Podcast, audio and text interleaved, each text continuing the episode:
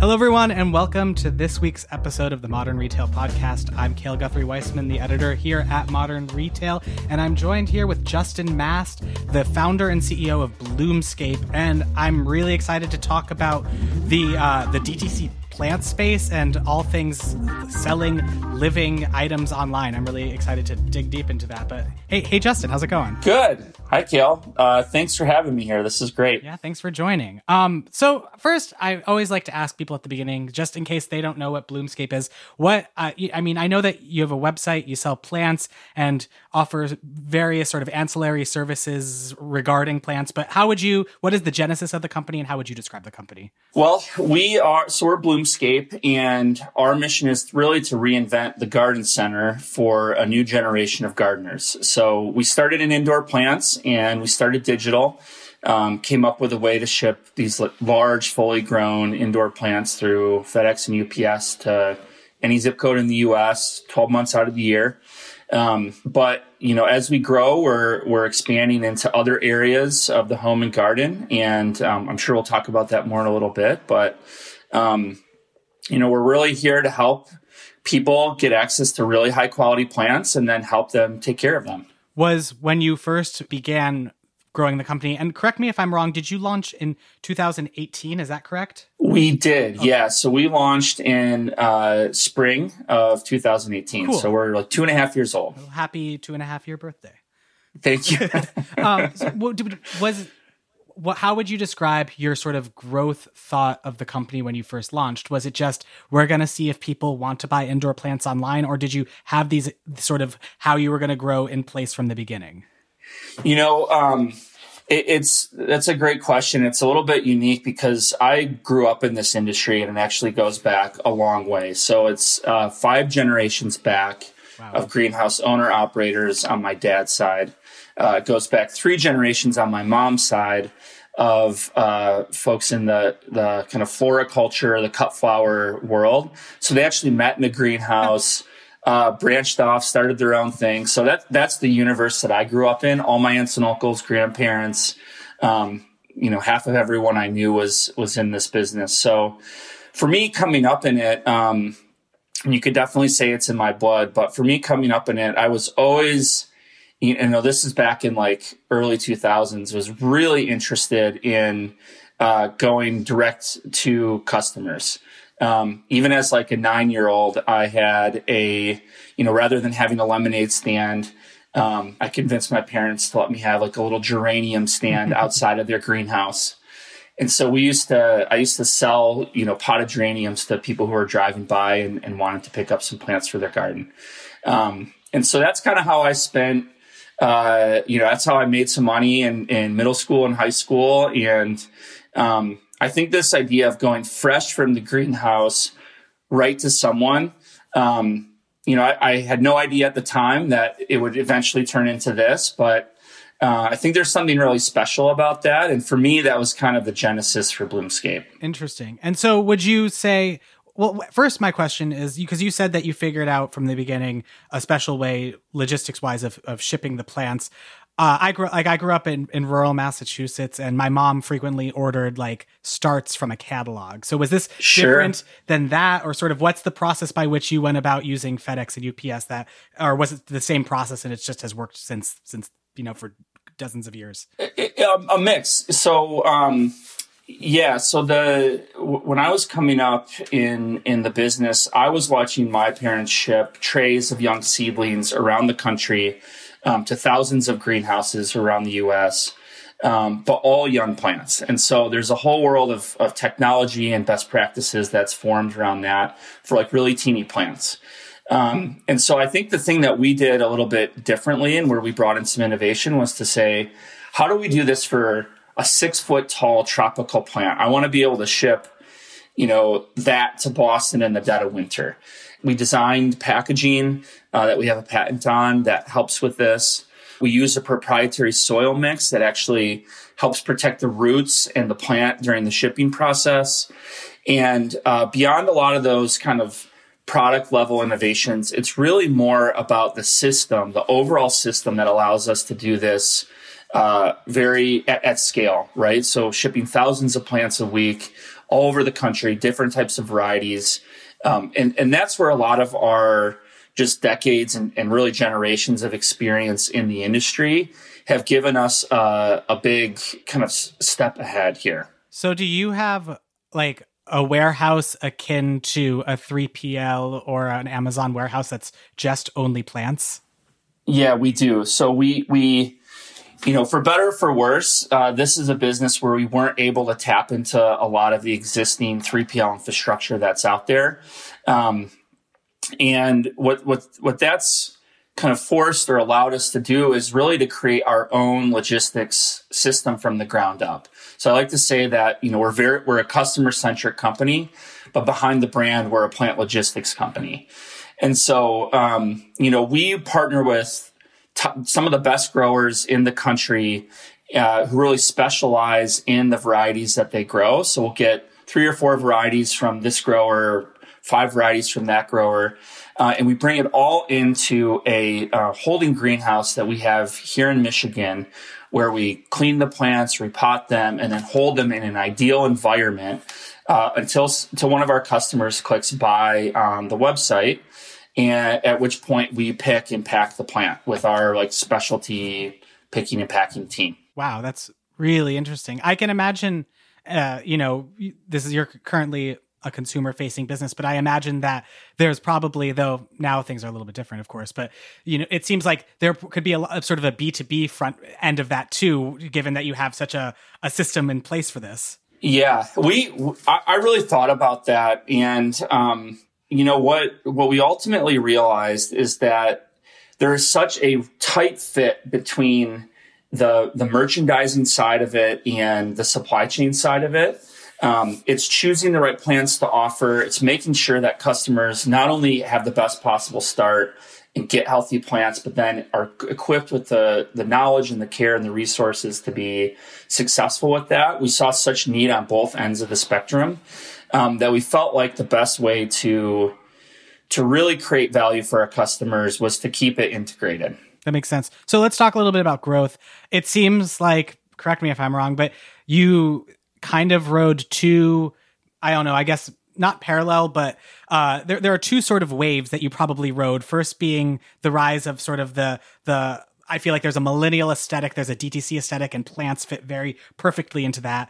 And then yep. cut to last March, and everyone's at home and wants to beautify their their homes with plants. So, what have you noticed yep. first, you know, over the last few years, and then what happened, you know, when the coronavirus first hit? Yeah, and I would add a third uh, mega trend to that, which is just the overall adoption of of e-commerce mm-hmm. um, as as a major you know form of retail. So, yeah, I think I think you're you're spot on. I mean, we are seeing that as you know, our customer is is really this new generation of gardener. When we're looking at the industry, this is where all the growth is coming from all of a sudden. And I think for a while the industry was looking around and wondering like, hey, where where are all the millennials? um, and I think what we know is that it just took us uh, we, we were on a different time frame. I think we're now to the point where we're starting to get into, you know, we're settling into our lives. We're starting to settle down into homes and um, get get a little bit more inward with our lives. And I think plants, like you said, have really moved. Uh, plants and just gardening has really moved to the center of that lifestyle. Um, you know, I, I think as life gets more digital, which we all mostly love, I think we're getting hungrier and, and hungrier for reconnection with nature and with things that are slower, more analog, um, and less digital. And so all of this has gotten heightened uh, over the last six months. Mm-hmm. And I think that's where, you know, when we look at what's happening, we see, we, we don't really see any new trends. We just see an acceleration of a lot of the existing trends that, that we've um, built our business around. And so can you talk to me what, what, like in the last six months, what sort of percentage acceleration have you seen? Has it was it just that did you get inundated with demand? Did you have to make any changes we to did. the back end? So talk to me about that. What did you see? Yes. so we we saw uh, you know our demand more than double in a short period of time. I think it, it's it's a little hard to parse it out exactly because spring is also typically where we see a lot of growth already, and so we had two of those things layering layering on top of each other. Um, but yeah, we, we were we definitely saw more demand than we were expecting. Um, and these are this is living product that's grown. Uh, in some cases, we're selling plants that are older than we are as a company. So it to to be able to flip the switch and and meet that demand uh, during a pandemic was uh, was a real handful. So I always say it, it was a big mixed bag for us. I mean, we're we're definitely grateful to be on you know one of the fortunate companies that saw more, not less, demand during this time. Um, but as, as I'm sure you've heard from other other founders and CEOs, you know, scaling a business during a pandemic, preserving and building company culture during the pandemic while everyone's remote and working virtually, and then just managing a supply chain, especially one as high touch and complex as ours, uh, really has been a a, a handful. Mm-hmm. and I hand it to our team. I mean, we during you know those first few months, especially, we really had to put a lot of our you know, longer lead initiatives on hold and just focus purely on our core business to make sure that we could meet demand and, and, keep up with our customers. Yeah, that's perfect for what I wanted to ask next, which is sort of talk to me about the changes or expansions that you've made. I've talked with companies that, as a result of increased demand, moved up some of the, the longer lead things because there was such a heightened increase of, of appetite for it. But it sounds like you needed to just double down and focus on making sure that the the, the core machine worked. But talk like I know that you're you're yes. expansion, you're you're looking into new things. So how have you approached that given all the the hectic st- stuff going on? Yeah, absolutely. So the first three months were completely heads down. Um, and I'm glad we did that because it, it, you know, I think that was a time where we weren't sure how long this would go.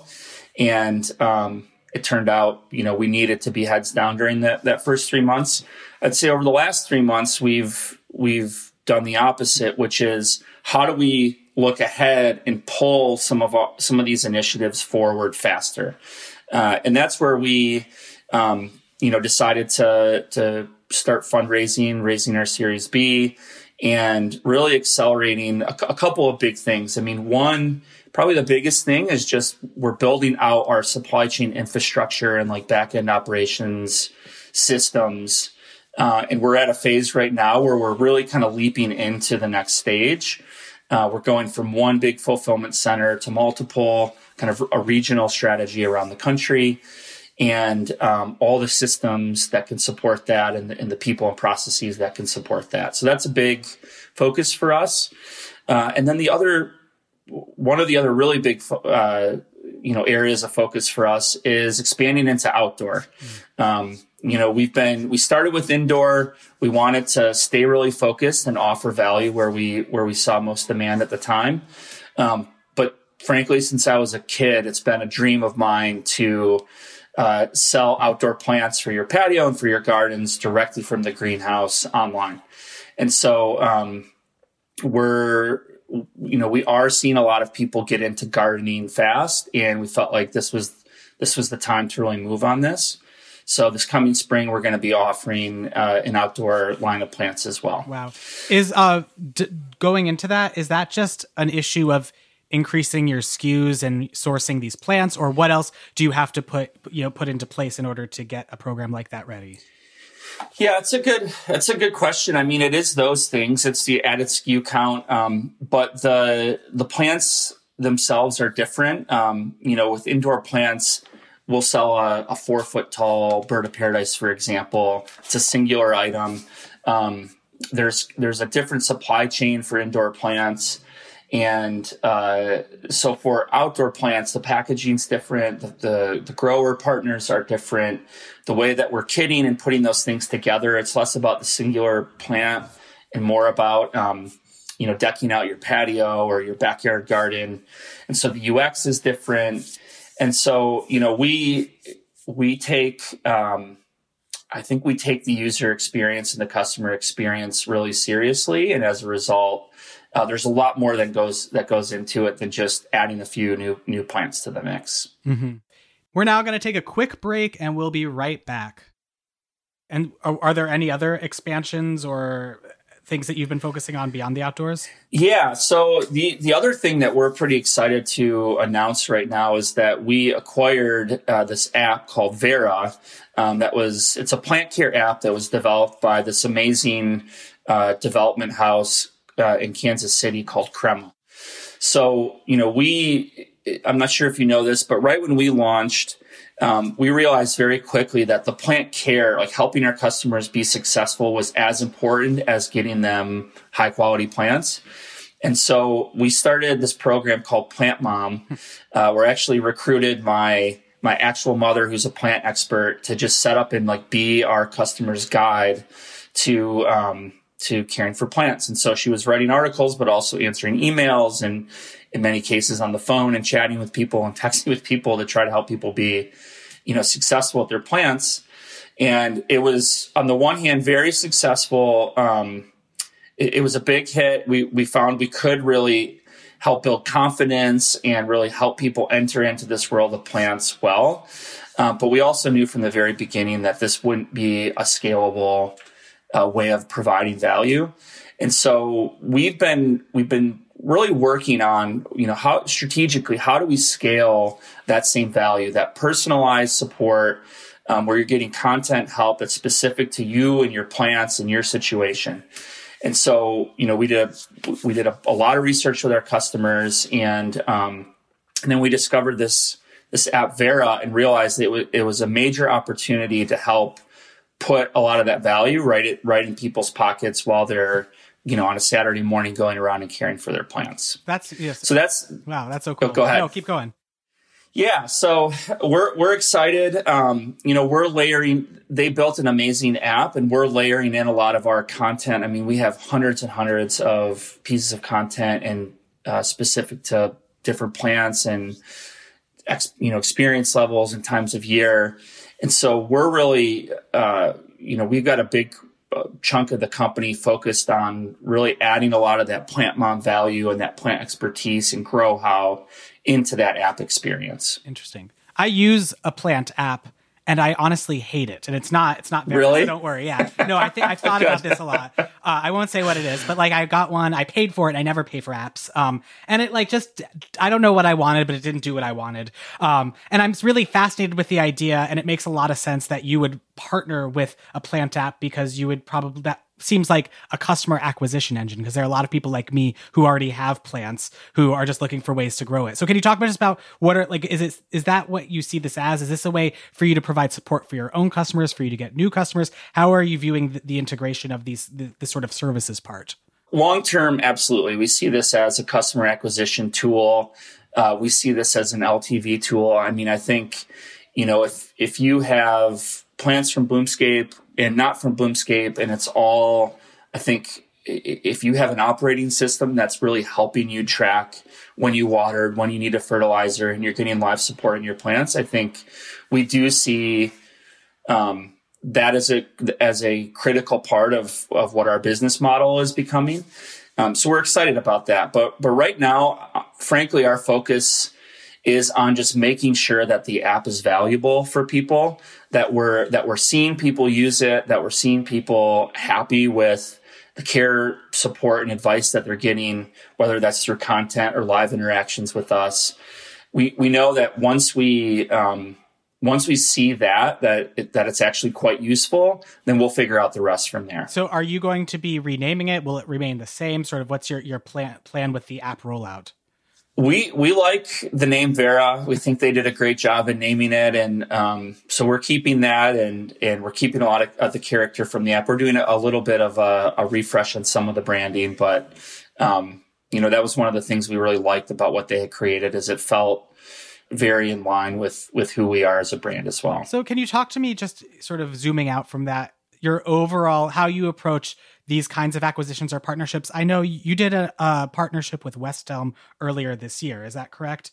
So we did. Uh, it seems like you know, obviously that that's a much smaller scale than acquiring an entire company, but it seems like you're seeking out these ways that you can either find new eyeballs or find ways to interface with people and plants in different ways. So, like, a, do you have more of those yes. on the on the horizon? How do you think about that? What are the kinds of brands or companies that you want to partner with?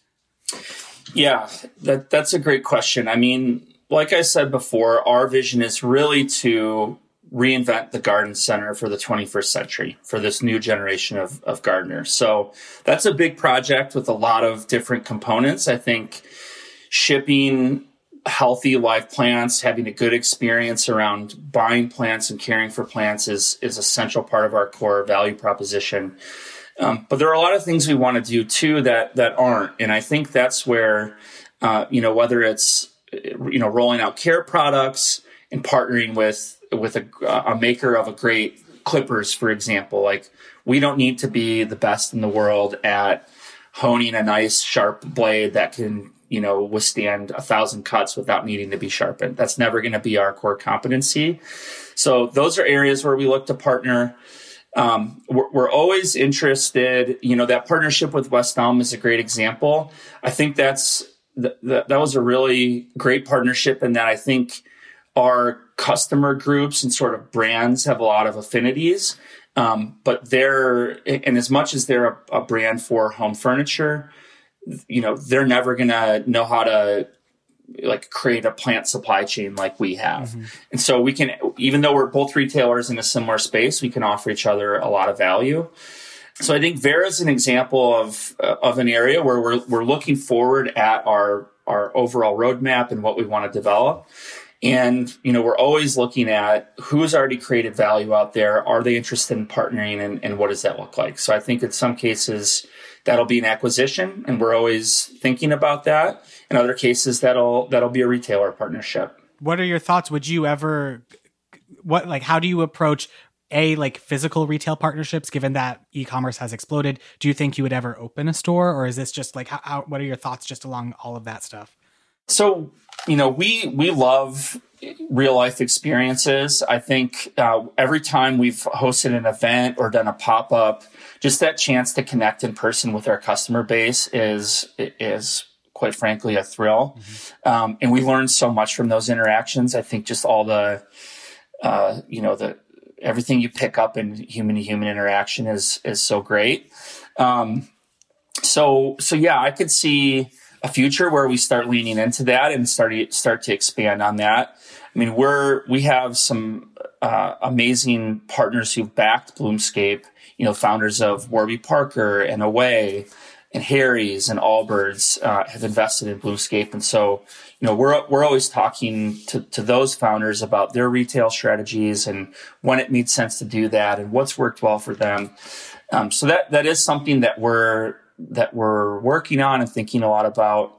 Um, but at the same time, we know that right now, this is a great time to be really uh, perfecting our digital experience. I think we um, we we know we have a ways to go on on everything we want to offer there, and and also building our back end infrastructure. So that's where we're focused on. But yeah, in the future, I think we'll definitely go down that path as well. Absolutely. All right, and this will be my last question, maybe. But uh, uh, what are your, how do you approach customer retention specific with with plants? I imagine that Vera fits into that given that you're going to be fostering a relationship in an app with a customer. I imagine that going to outdoors is probably a really inter- like interesting way because that is you know you need to plants die every season you need to sort of replenish that. Is that is that are all of these part of your long-term play? What have you done specifically in order to sort of keep people coming back? Yeah. Uh, i mean you nailed it. Those are both big parts that product category expansion and the the sort of you know, the app is a, a tool for engaging with our customers frequently long term. Those are really about customer happiness and customer engagement and repeat purchase rates over time, as is quality. I mean, we, we've seen that we, we hear time and time again that when, you know, six months later, people bought some plants from us and they bought some plants from a big, you know, mass retailer and our our plants are growing and thriving and looking remarkably different than than product they they got from somewhere else. And I think that's um, you know we're in a fast world. We're we're growing fast. We're we're venture backed, and and I think you know we are excited to be moving as fast as we are. But I think there are certain things that we're making sure we don't ignore. Some of the slower things around building. Um, you know, real relationships with our customers and making sure that our, our product quality always sort of stands up to the promises we're making as a brand. And so it, we see two sides of the coin on that. Mm-hmm. Do you consider yourselves as competitors? You mentioned sort of the quality part, and Amazon is, is a place that weirdly, like not weirdly enough, but you can buy plants on there. I can't speak to their quality. I've never done it, but I imagine a lot of people do that just because they can click the button. Sort of, what are your thoughts on sort of the marketplace dynamic, specifically when you have a, a destination website like Bloomscape? Yeah, I, I think the, the story of this industry is that for the last couple of decades, it's really been dominated by mass retailers. And I think they've, they've done a good job of building big businesses around that approach. I think the the sort of like faster, cheaper, more conveniently located um, way of buying plants. I think they've they've taken that about as far as you can.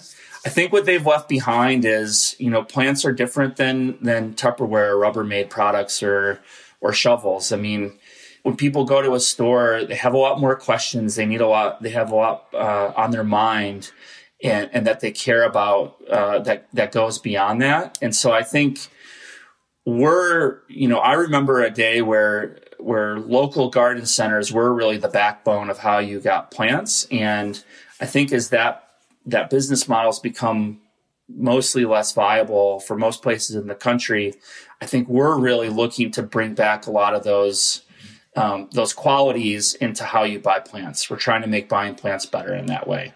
So you know, yeah, we pay attention to the mass retailers, but I think you know we're we're bringing such a different thing to market right now that um, we're also not too worried about that.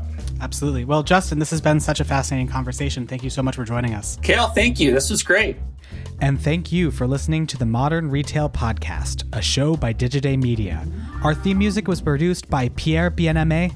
Ben Elman produced this episode. Be sure to tune in next week thank you